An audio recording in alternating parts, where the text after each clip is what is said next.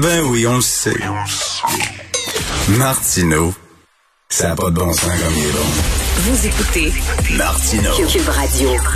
Alors, avant de parler à Mathieu Bock-Côté, une nouvelle de dernière heure concernant cette jeune fillette tuée à Laval. On va rejoindre tout de suite Yves Poirier. Bonjour Yves. Bonjour Richard. Alors, il y a eu une arrestation? Oui, absolument. Euh, les policiers de Laval qui euh, ont confirmé ce matin euh, à TVA Nouvelle et les autres médias d'information qu'ils ont arrêté la mère de la fillette de Laval. Tu te souviens de cette histoire? Là On a commencé le début de l'année.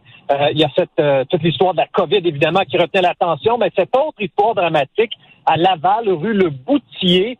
Imagine-toi donc qu'on a appris avec tristesse au début de l'année qu'une petite fille de 7 ans Hmm. qui aurait été victime de sévices corporels, probablement brûlée sur 80% de son Oui. corps, Richard, euh, le bras cassé, etc., là, euh, d'importants sévices corporels. Elle est décédée euh, le premier week-end du mois de janvier. Les policiers ont ouvert une enquête rapidement. Et là, ils nous apprennent en dernière heure que la mère euh, a été arrêtée et va être accusée, Richard, de négligence criminelle causant la mort. Ça, tu sais que euh, on s'est présenté là au début de l'année, les médias, euh, dans le but d'en savoir davantage. Euh, ce qui était compliqué pour les enquêteurs, les policiers nous l'ont dit dès le départ, c'est que cette famille-là, Richard, est d'origine afghane.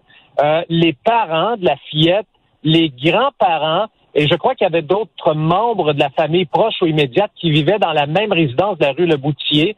Il y avait cette barrière de la langue. Euh, on parlait un petit peu français, un petit peu anglais, principalement euh, la langue afghane. Et là, ben, il y a eu le rôle évidemment des interprètes impliqués dans cette histoire.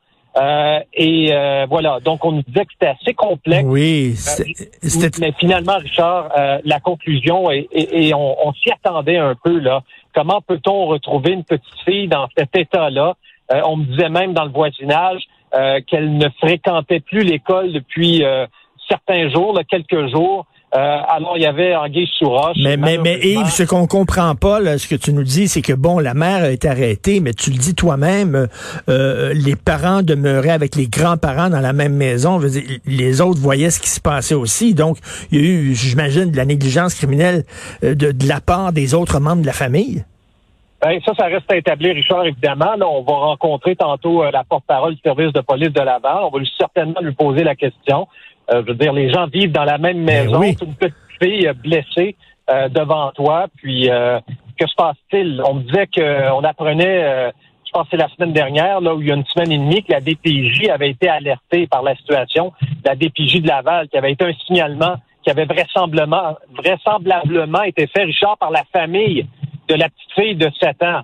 Euh, Alors, comment se fait-il qu'on se retrouve aujourd'hui avec le décès d'une petite martyre de Laval, au même titre qu'il y en a eu une en 2019, avril 2019, si ma mémoire est bonne, à, la, à. Tu te souviens de cette Ben oui, où ben la oui. belle-mère et le père font face à la justice maintenant pour des accusations graves de meurtre. Il va certainement c'est avoir des, il va certainement avoir des suites à cette histoire-là parce que j'imagine mal que seulement la mère ait- ait fait preuve de négligence criminelle. Si toute la famille vivait là ensemble, j'imagine s'il y a d'autres nouvelles là, qui arrivent, tu vas en tenir, euh, tu vas tenir nos, nos- nos collègues responsables, euh, responsables, c'est-à-dire euh, euh, au courant de ce qui se passe. Merci beaucoup, merci beaucoup Yves Poirier. On parle justement de Laval, Richard. On se tient au courant plus tard. Ok, merci, merci Yves. À plus tard.